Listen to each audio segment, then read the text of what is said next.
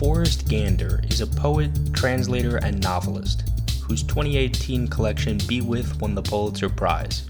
His most recent poetry collection is called Twice Alive.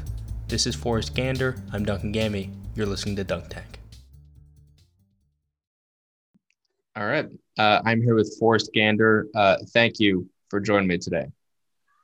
Yeah, thanks. I'm glad to be here. I like your program. I like your blog. I, I appreciate it. I, you know, one of the things I wanted to ask you, just like right off the bat, is there's probably a lot of people listening to this, or just a lot of people in general, who want badly to connect with poetry, and they hear, maybe they read critics who you know describe their experiences with it. It's like, well, it seems like these people are having a profound connection. Like, why can't I have that? And the reason I ask this is, how did you maybe it's better to just get your sense of it. How did you fall in love with poetry? Well, one, I wish there were more critics writing about it. That um, and two, I think you. Um, well, for me, my mother was a elementary school teacher, and her father uh, was a Swede, and um, so this is going back to the you know the early um, 20th century that he raised her. He would stomp around the house reciting 19th century poems, you know, these.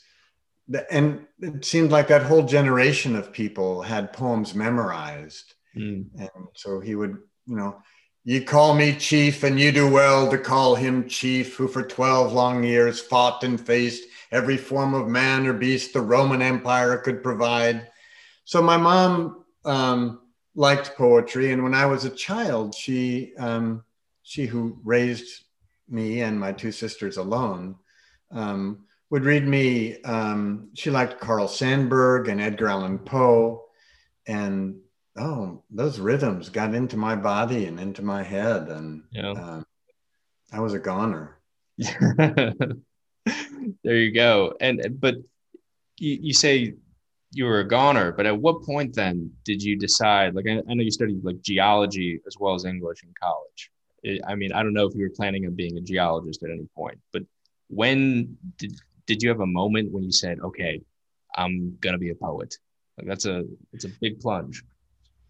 Yeah, I mean, there was sort of a two stage moment. I I thought I was a hotshot poet in you know in high school and when I was in my first year in college, um, I showed a professor my poetry at William and Mary, and he looked up at me with these sort of um, weepy eyes and said, "Forrest, these are terrible."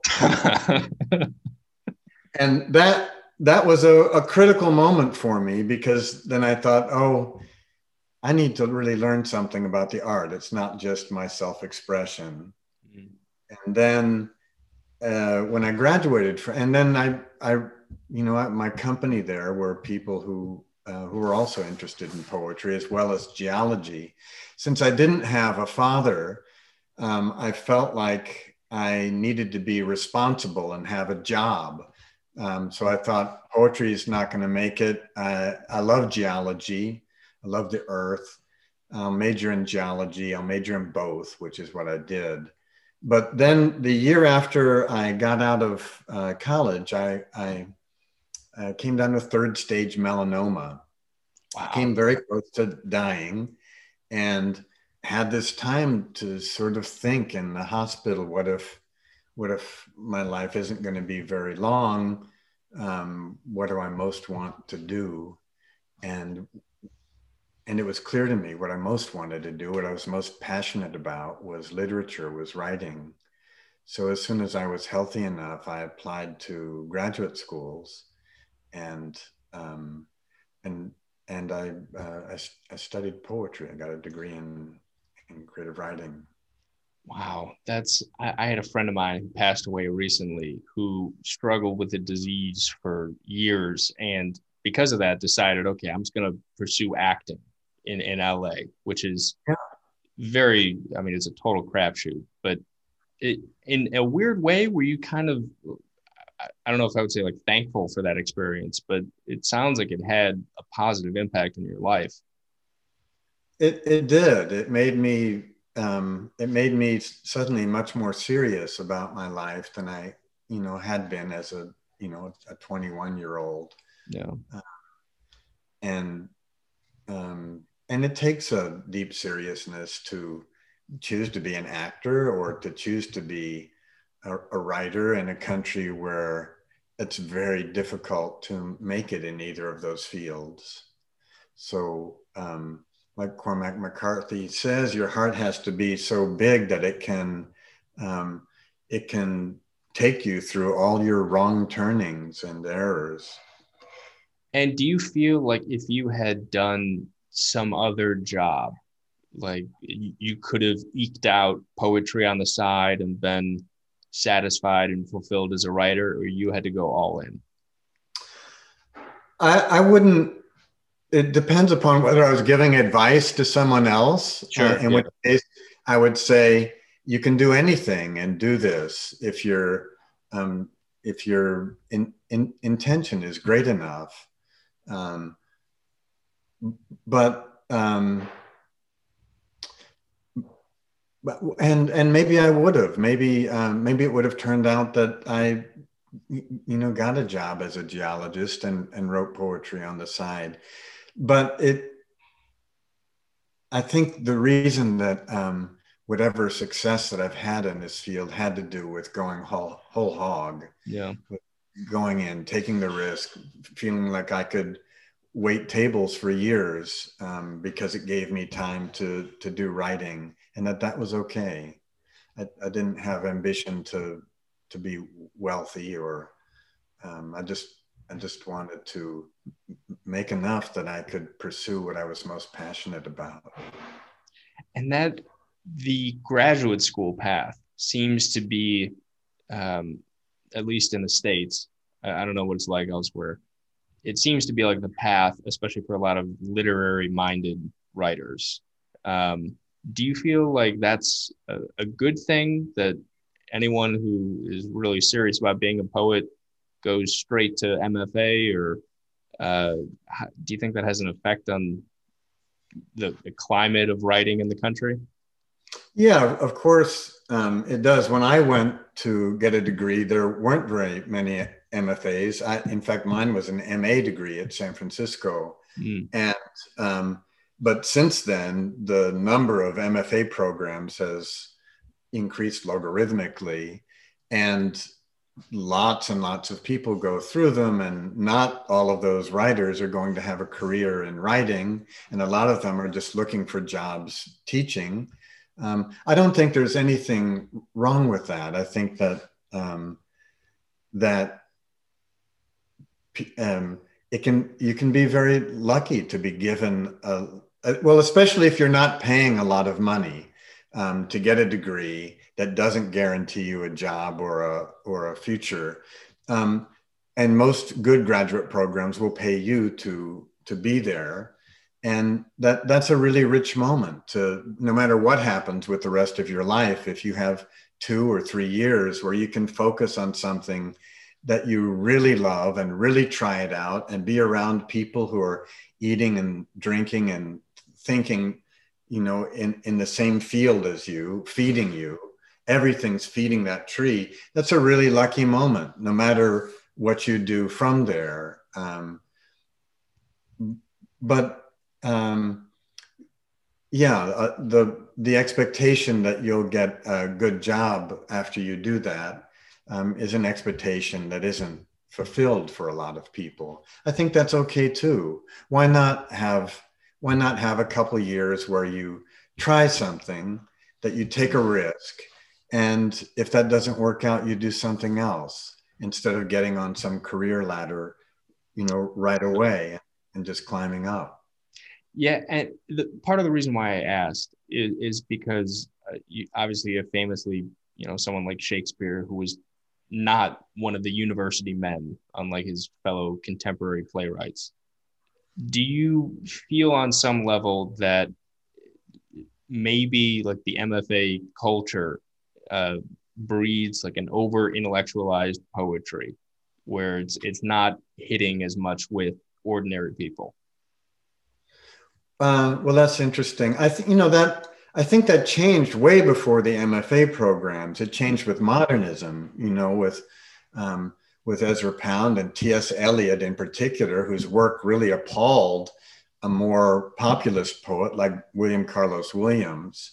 That that was happening there, but also that people's um, like people's expectation of what they wanted from literature began to change in the in the you know in the 1900s to 20th century um, the uh, uh, in, in, the 19th century um, poetry often ended with sort of wisdom statements little you know little um, nodes of uh, of wisdom. And people came to distrust that, as people came to distrust a single, a unitary speaking voice acting as though it was speaking for everyone. And so po- poetry became more complicated, more inclusive, and it became more um, innovative in its strategies because um, because I think people needed that that that old form of familiarity um, was losing its power as an art because it was simply banking on cliches. Mm. And, and, that's why. Uh, no, no, no, please. Well, also why um, I mean the the ni- 19th century poetry was often rhymed. Rhymed poetry is really easy to remember. Um, and so it was more um, digestible by by a lot of people. I think poetry is still um, uh, something that I mean I've, I've memorized um, hours and hours of poems. Um, when my wife was delivering a baby, all I did was recite uh, poetry. Um, but it takes more, maybe more investment, or it takes a, a a, a finer tuning of the ear to um, to memorize based on changing rhythms than a very predictable rhythm with a rhyme that you know is like a typewriter ching at the end. Yeah, that's you, you, you. were reciting poems while your wife was giving birth. I, I love that. I wonder how often that's happened. Only thing I could do to to try to make her feel more comfortable. Mm-hmm. Yeah, that's uh what's interesting about uh, some of your poems is that, uh, and, and I've read some of what people have written about them, and sometimes people describe them as being experimental. And I've heard you in some interviews say that you feel like that's kind of an incomplete word, um, or maybe misleading.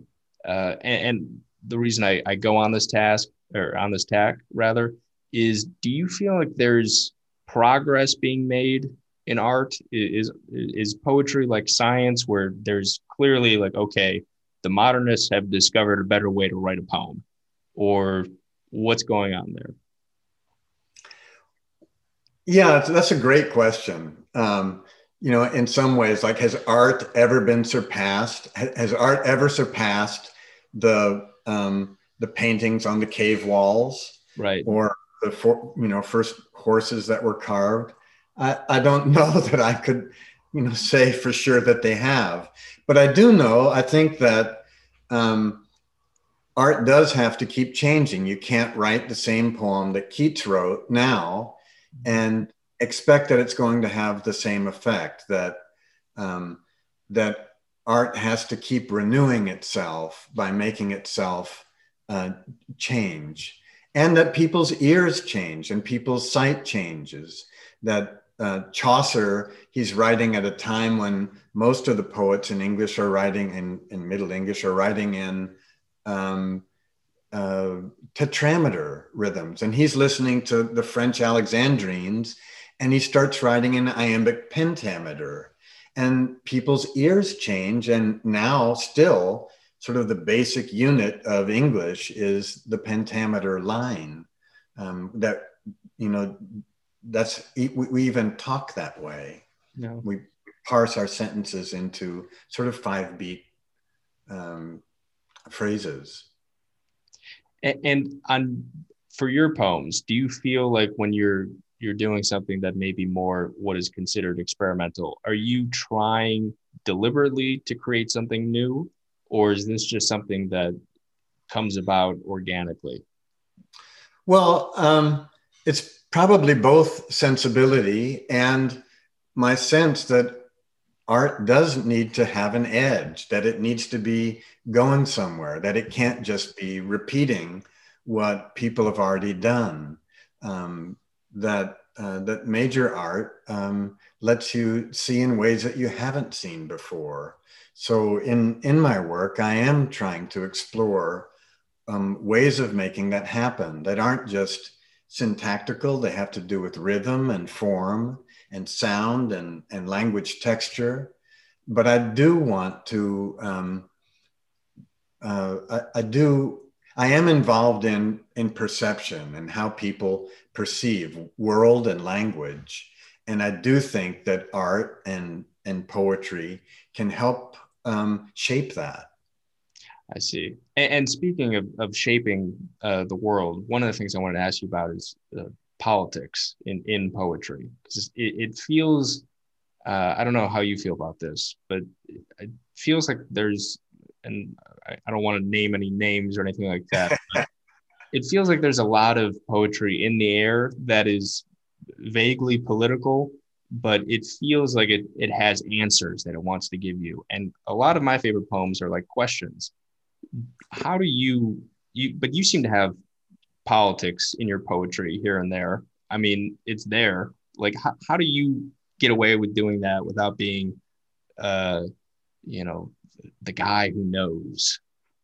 Well i'm not the guy who knows duncan but also i'm really i have read a lot of poetry and because i translate a lot of latin american poetry where politics are often, I mean, especially in the 20th century, Latin American poetry was was often very political, and so was um, you know Russian poetry in the 20th century, and a lot of that poetry is just awful. You know, Neruda's pan to Stalin is just awful. Pablo de Rokha's, you know, uh, use of political cliches really weakens his poetry, though he's a great poet, and so was Neruda.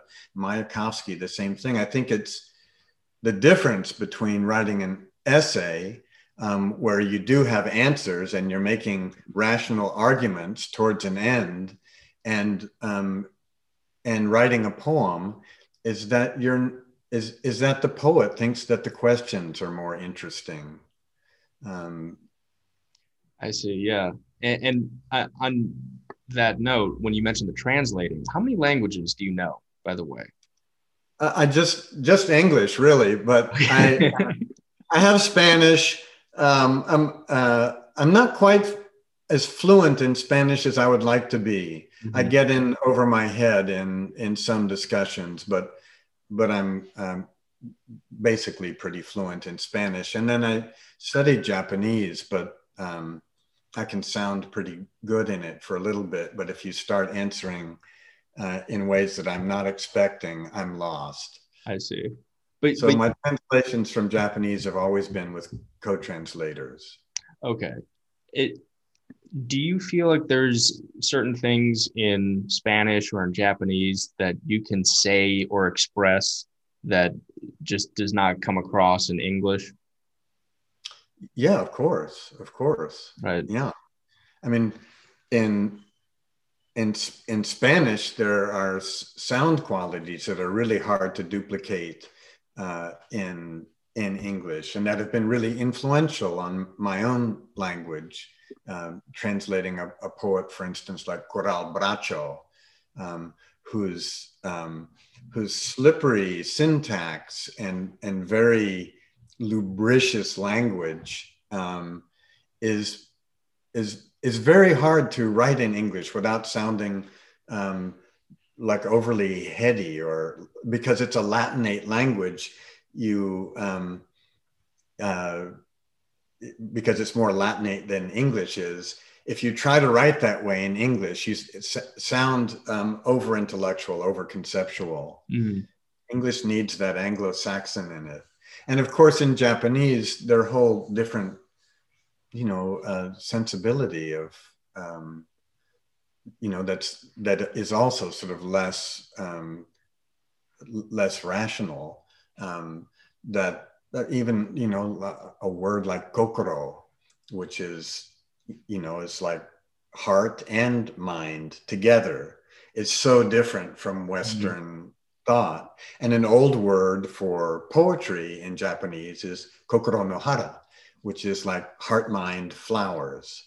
Uh, that's a that's a wonderful image yeah. Um, do you so you you work with co-translators on, on some of those um, but it's got to be very useful to have a poet in the room. How much do you feel when you're translating this that you're producing a new poem um, well that's the big question about translation but you you are producing a new poem and anyone who translates my work, um, the book that comes from that, they've written every single word of it. I didn't write a, a word in Spanish or Chinese. Um, so the act for me of translation is an act of sublimation. It's an act of, of getting out of your own head, reading someone's work so deeply that you hear the music of another mind that is not your own and then you're trying to make that happen in your own language with every trick that you know. But first, it, it has to do with disappearance.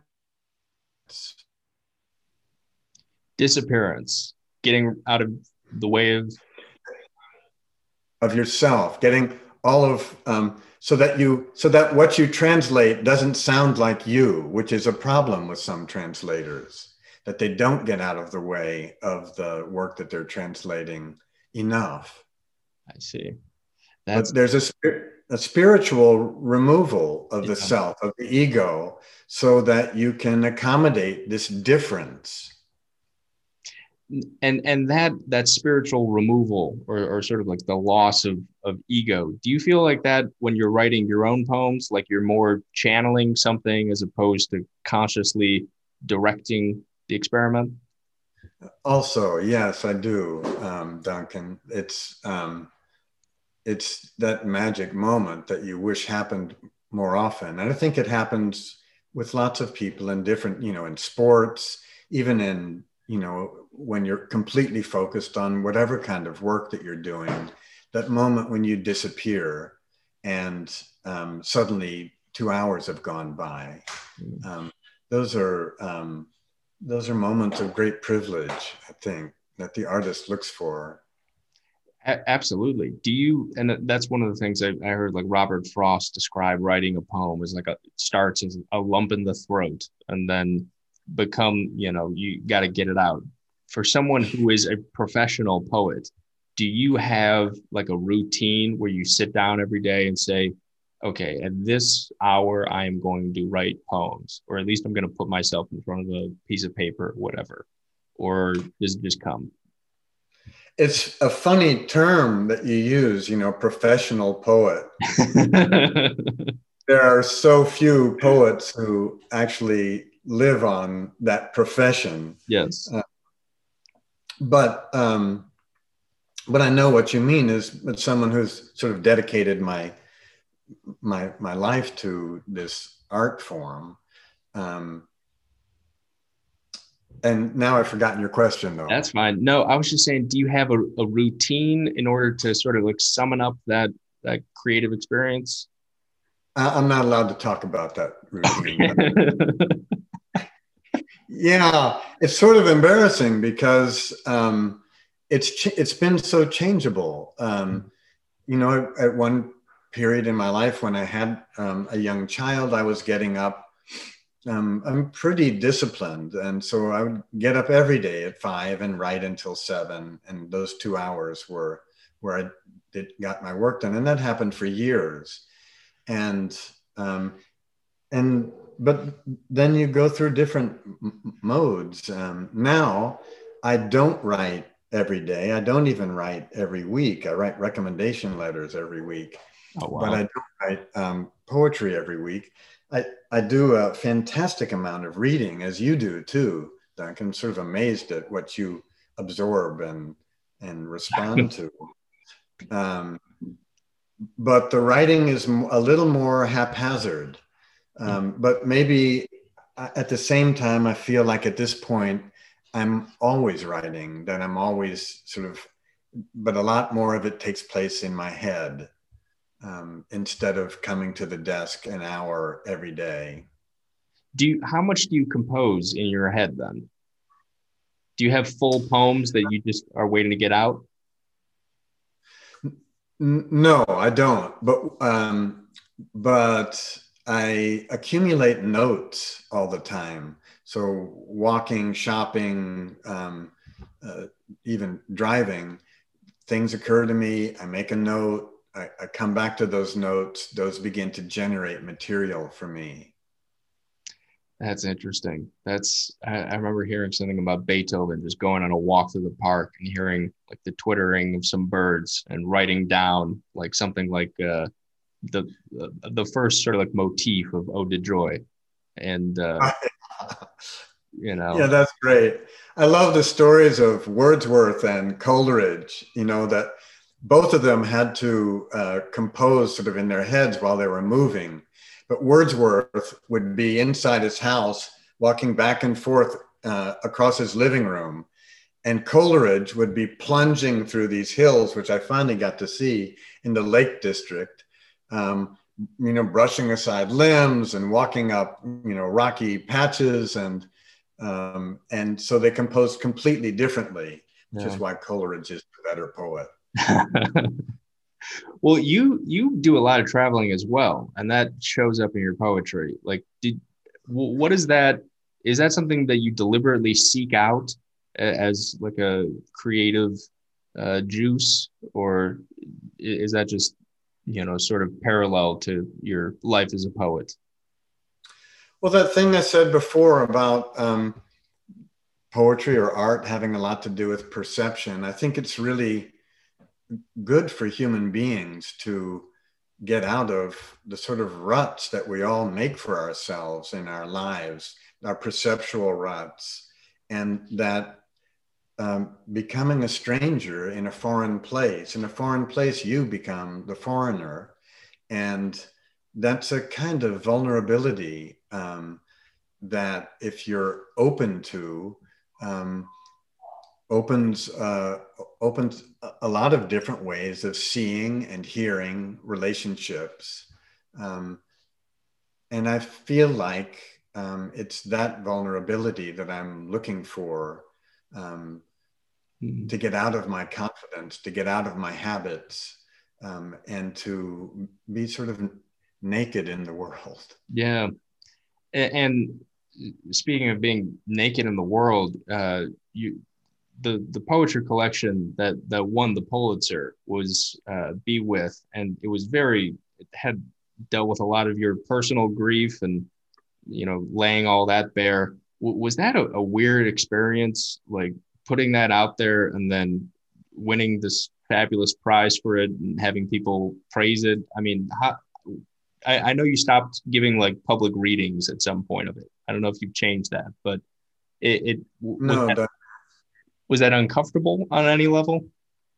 Yeah, it was totally weird. It's it's odd that fewer people have said that, but um, yeah, it was completely weird to um, to publish a a, a book about um, this pain and this person that um, this remarkable person, C.D. Wright, um, who would have been the happiest person for me um, and who, in some ways, all of my poetry was written for. Um, and she was the one person that I couldn't share it with. And then for the book to be like, yeah, what did it, you know, how weird is that when people said, congratulations? Right. Congratulations on, you know, on, on this awful grief that you live with. and that's, of course, you know, someone like Emily Dickinson published uh, some poems in her lifetime, but a lot of it was just like kept in her drawer and people found it afterwards. It, do, do you ever feel like there are some poems that you want to write and then just feel like, okay, this is just mine and no one else gets to see this? Yeah. Um, yeah, I do. I think there can be um, for everyone sort of these these things that are so intimate that you you don't want to share. I mean, Emily actually did want to share, right? But her, her times weren't ready for her. Um, she was she was so far ahead of the popular writers of her time and editors that. Um, but I think she would have been really delighted to have her work published. yeah, you, yeah, you, you'd hope so because you hear about someone like Kafka who asked, you know, his editor, I forget his friend, to to burn all of his work, and then it gets published. You wonder if he came back to life, he'd be like, "Guys, no, like what's going on?" I know. I'm really glad the editor, yeah, didn't burn it though. Yeah, writing, and you wonder, you know, whether he, how much he meant it. Um, mm.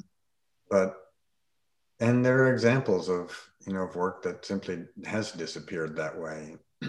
Right. judge it. yeah, you wonder how many geniuses out there just somebody obeyed their wishes and, and got rid of all their work. yeah, yeah. Um, one of the things I wanted to ask you is because you, you've also uh, you you write in so many different uh, mediums and genres: poetry, essays, translation, uh, and novel.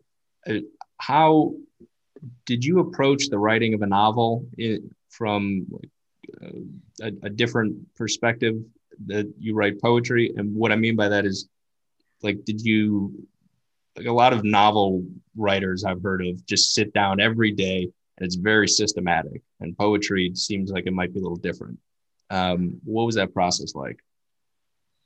Um, it, it's true that with a novel where you have to keep in a uh, where it can be important to keep in the same voice and the same tone, and where you're dealing with characters, uh, not just for a day or a week or a month, but for a year, several years, that if you take a hiatus in in your attention to that work, um, you can l- lose that. And there are novels that I've read where you can tell, you know, this is where there was a pause, and and the work feels a little Frankensteinish.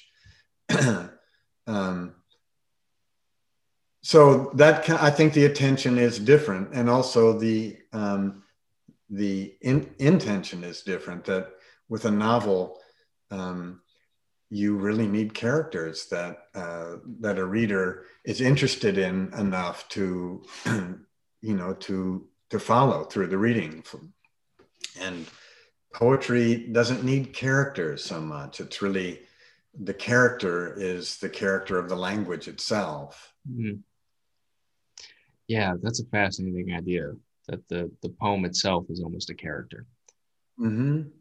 Um, one of the things that I, have asked uh, any creative writers who, who've come on the show, and I wanted to ask you: Do you are you surprised that uh, technology, and particularly the internet, has not changed how people write as much?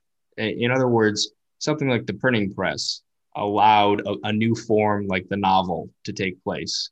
Because you know how could you write a 600 page book before people could just print them out regularly? And now everybody has a printing press in their pocket.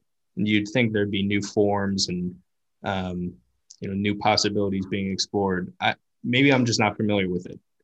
Or is that something that you've you've thought about or uh, pursued in, on any level yeah, I think about it a lot. And at Brown University, where I used to teach, there was a big interest in digital writing, is one of the ways it was referred to.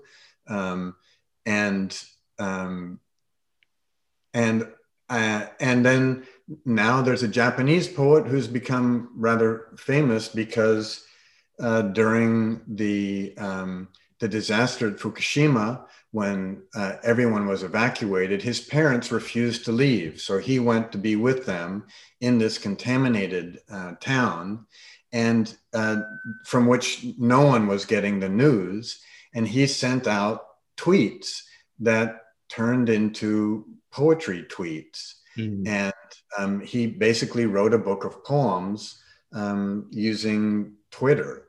Um, and I think that um, all of the sort of registry of new um, new signs, new you know like emojis and things yeah.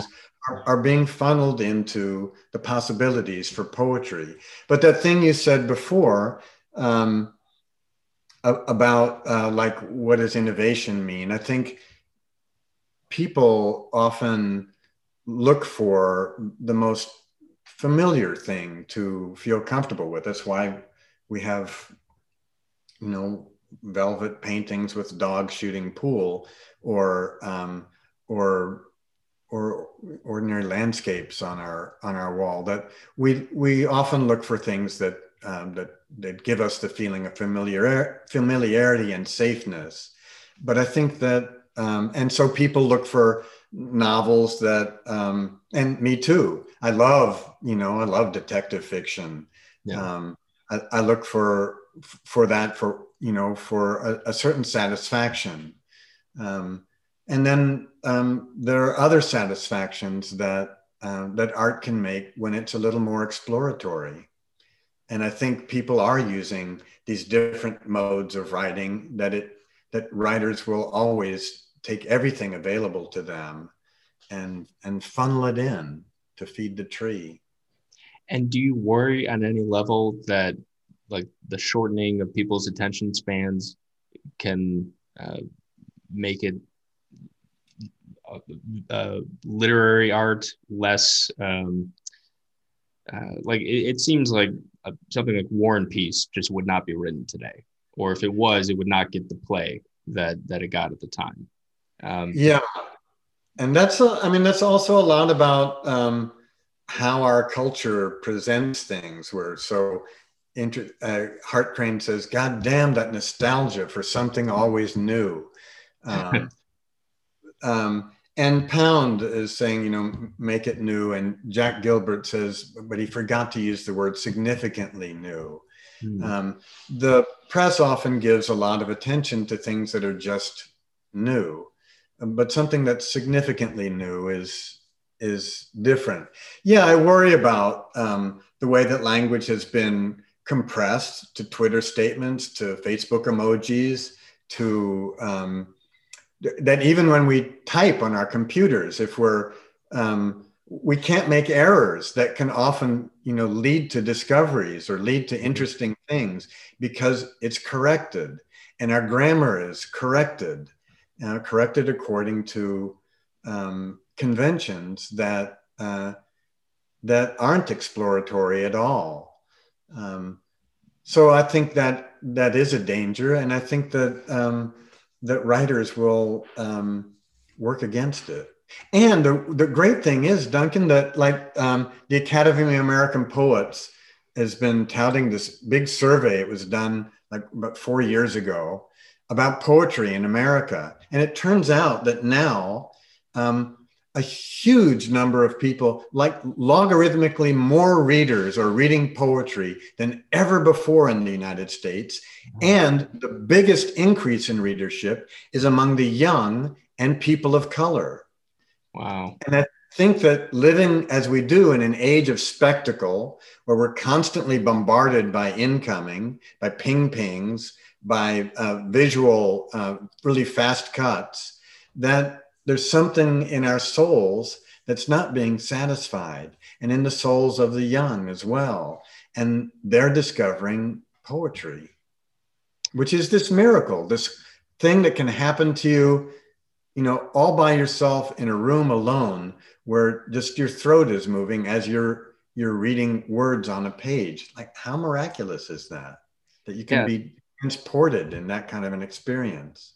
I, I didn't know of that survey, but that's that's fantastic because I mean the our our culture seems to be so dominated by images, and it's very easy to sort of uh, mislead people. I think with images, that's why advertisements are all they're not a block of text describing the wonders of the product. Like yeah, that, that's uh, I mean, that's good news. So, are you hopeful then? I suppose for the the future of poetry. I think it's a super rich time for poetry right now, and not just in the United States, but um, in Europe and in uh, in in China and, and, Japan right now too. There's a lot of really in Latin America. It's a it, it's an explosive time for poetry. I'm seeing stuff that I find really uh, fabulous and rich. And, and what about yourself? Do you have uh, any projects forthcoming uh, that you, you want to talk about? Sure. Yeah, I've got. So I just finished uh, two books of translation. One of this great Mexican poet named Coral Bracho, and um, and then a, a co-translation um, with a co-translator named Tomoyuki Endo of a Japanese poet named Shuri Kido. That'll come out from Copper Canyon. He's a very deeply Japanese poet, and his work uh, his work has a lot to do with sort of of philosophy and um, and Japanese culture. So it'll be, and I've been I was worried about the reception of this book, but I've been sending out poems, and they've been uh, just everything has been picked up. People are responding really favorably to it, so feel good about that and the Coral Bracho is internationally um, a, a, star. She's already very widely appreciated, and her work is really interesting in the way it, it breaks down um, the the difference between sort of subjectivity and world. She keeps integrating those things. She walks into a room, and then you feel the room thinking, mm. um, not just her so those two things and then i've been working on a, a collaboration. I do a, a, lot of collaborations. I, I really admire the way that collaboration models uh, the kind of um, social relations that i'm interested in. Um, and um, and i've done a collaboration with a photographer named uh, jack shear um, and his photographs of uh, I don't know if I want to talk about it yet. No, that's but. fine. That's fine. okay, cool.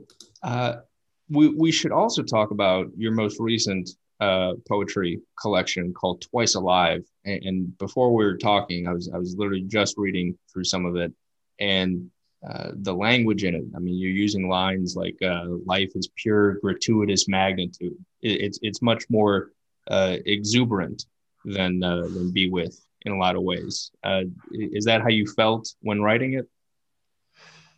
I felt um, at the end of uh, of my capacity to write about grief, and my personal grief had merged with sort of grief for the, the world. As as you know, I have a degree in geology, so I've been anxious for a long time about the world's dependence on fossil fuels yeah. and uh, and what's um, what that dependence has what what havoc that dependence has wreaked on the environment that we're very much a part of.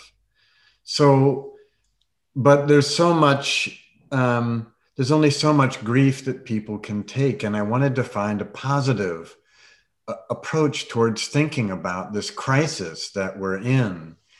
And I had begun working with. Um, a very notable mycologist, a woman who studies uh, mushrooms, fungi, and, and lichen, mm. uh, named Anne Pringle. And I was able to work for a couple of years with her off and on at University of Wisconsin and at this very pristine wilderness area adjacent to Mount Huron. And I was very taken with um, lichen which it turns out people know much less about than um, than it might be expected at this time. And they don't even really know what it is. What is lichen? Yeah. Uh, you know, a lot of us learned in high school it was, you know, an algae or cyanobacteria comes together with a fungus and it makes this stuff that we see all over the rocks. Yeah. But um, but it's more complicated that and the thing that's formed by this union, which seems to be permanent. They those the um, the individual organisms can't go back to what they were, nor do they function anymore like what they used to do in their previous state. And it made me think about um, because I was still uh, thinking about my own relationship. It made me think about the nature of intimacy, two things that come together that change each other permanently, and that may, um, a number of people are saying, including Anne Pringle, may have a kind of um, theoretical immortality. Mm-hmm. And it seems to me that part of our um, problem in in what we've done, you know, the the havoc that we've wreaked on the environment, has to do with our our sense of ourselves as being so separate from it, and that that um, that sense of our individuality has to change in order for us to make positive steps towards recognizing our implication in in, in the crisis. So um, thinking about how we are embedded in nature, nature is embedded in us, and about um, both human intimacy and our intimacy with the world gave me a kind of positive trajectory for um, for writing these poems mm. uh, about both um, ecology, I think, and about um, human intimacy. It, yeah, I was going to say when you said lichen, I mean that imagery is all over the place uh, in this book. Where I mean, and you use very um, like in in the, the the titular poem "Twice Alive." There's a lot of very like scientific language, like photobiont. I don't even know if I'm pronouncing that correctly. And, you got that, yeah. Okay. As as a poet, how do you um, when you're deploying very technical language in a poem? How how do you approach that? In other words, like, do you worry at all about just uh, sending people to a dictionary? Do you hope people take that and go and learn and explore on their own, or how do you how do you feel about that? Well, we talked about um, maybe the way that our um, vocabulary, despite that we have more and more words for things, um, is kind of being diminished by the pressures of technology and um, and as a as someone who has uh, a degree in geology um, i've always loved the language of science.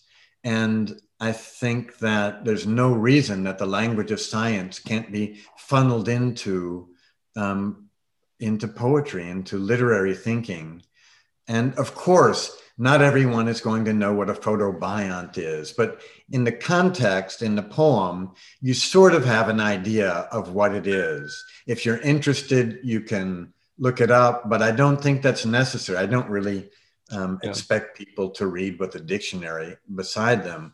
The meaning um, uh, should make itself apparent, make itself felt, even when the exact uh, definition of the word may not be um, um, may, may not be completely understood. It has a texture, it has a relationship with the other words around it. Often you feel your way through it. I see, yeah. And, and on the subject of climate change, too, I mean, when we're talking about poets, um, like cultural relevance, it seems like climate change is something that if artists are going to be tackling anything political, that's got to be on the list. I mean, was that something that you consciously said, okay, like this is something I've, I've got to address? I mean, is this an important issue for you? I, I imagine outside of poetry as well. Of course, it is. It's an important issue. It's a it's a critical issue for all of us, um, and everything else is embedded in it. You know, race is embedded in climate change. The people who suffer the most from um, from the heating up of the planet are going to be uh, the poor and, and people of color um, who are living in places that are going to be most impacted by the changes and have the least resources to deal with them. All of us are involved in a crisis that we can't pretend to um, that we're going to get past with short-sighted um, with with a kind of short-sighted uh, mentality about greed. The the um, right now the Biden administration was just uh, kept by a judge from uh, putting a lease on for, from uh, from putting a pause on the leases that Trump in his last weeks in office gave to the oil industry to do exploration mm. in areas that are environmentally hypersensitive. And the reasoning is that um, that oil will bring jobs and money. But it's like it's a bad reasoning. It's it's like I lived in Arkansas where people sometimes felt like if their little town didn't take in um, didn't uh, take in radioactive material and become a dump for that, that no one would have jobs. But we can't think in terms like that. There have to be better options, and there are better options. Yeah, absolutely. I mean, that just reminds me, uh, not quite the same, but almost of the line from the Vietnam War. We have to destroy the village in order to save it. You know, we got to dump nuclear waste in there in order to bring bring the, these great jobs. yeah, yeah, yeah. There's something messed up about that kind of thinking, and it's very, um, it's it's it's again, it's sort of based on the absolute separation of human beings from the rest of of nature and the rest of all uh, all all life. Yeah, and, and on on a professional level, and as like a public figure, was it? Um, I, had heard uh, I forget the woman's name, but the author of the, the book Eat, Pray, Love, which was you know super popular book, sold millions of copies, and she gave a TED talk at one point about writing the second book. You know, after that, she's like, "How do I even approach writing a book after the success of that?" Um, you've obviously had like a long illustrious career, but winning a Pulitzer Prize is like a big staple for most, I would assume, for most writers. It's a big achievement.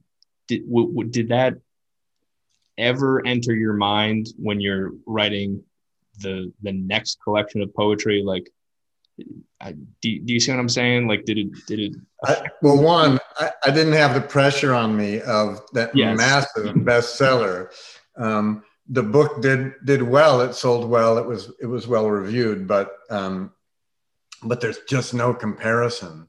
So, but the pressure, you know, I also the pressure on an artist is not to repeat um, herself and uh, and um, and I'm interested in trying to drive my my work forward, to make it better, to exceed myself. Um, that's really the wrestling match that that I have, not necessarily with um, with the massive publicity that I'm expecting from this book, of course. Absolutely. Did did it take you? Um, do, do you ever have like a set amount of time for like okay i want to get a new collection of poems out you know, w- within two years or something like that? Like, how long did Twice Alive take? So that's an interesting question. Um, there is a kind of policy with my, um, or a kind of thinking with my press, and I think with most presses, that um, it's not good to release a, uh, a new book um, before at least three years have passed. Hmm. And that kind of works well for me. It takes me about three years to uh, to put together a, a, a book. Um, Twice Alive actually came together a little more quickly than that, and um, and I and I had to wait for it to be released, which turned out to be fine because we were in a pandemic. Yeah, and it didn't need to. Yeah, fair enough. There wasn't much to do with the release anyway. yeah. Have you done any readings uh, of the book? I've started to do um, some Zoom readings uh, in support of the book, but I haven't yet done a live reading. But yeah. those are those are coming. Okay, great.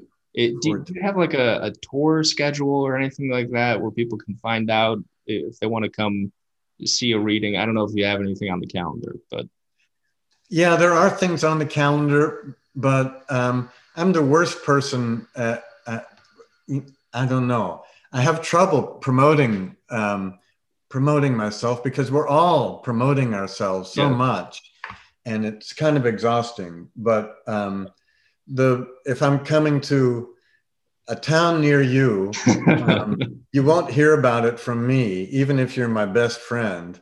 Um, yeah. But there'll probably be some publicity uh, for it, and okay.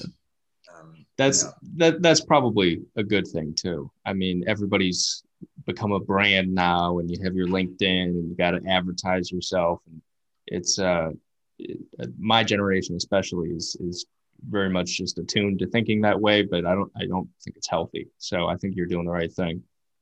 Uh, Thank you, Duncan. Um, well, look, I, have already taken up enough of your time. Is, is, there a way for people to find you? Uh, you, you have like a, a website or a certain. I have a yeah, easy to find on on the web. Yeah. Okay. Super. Perfect.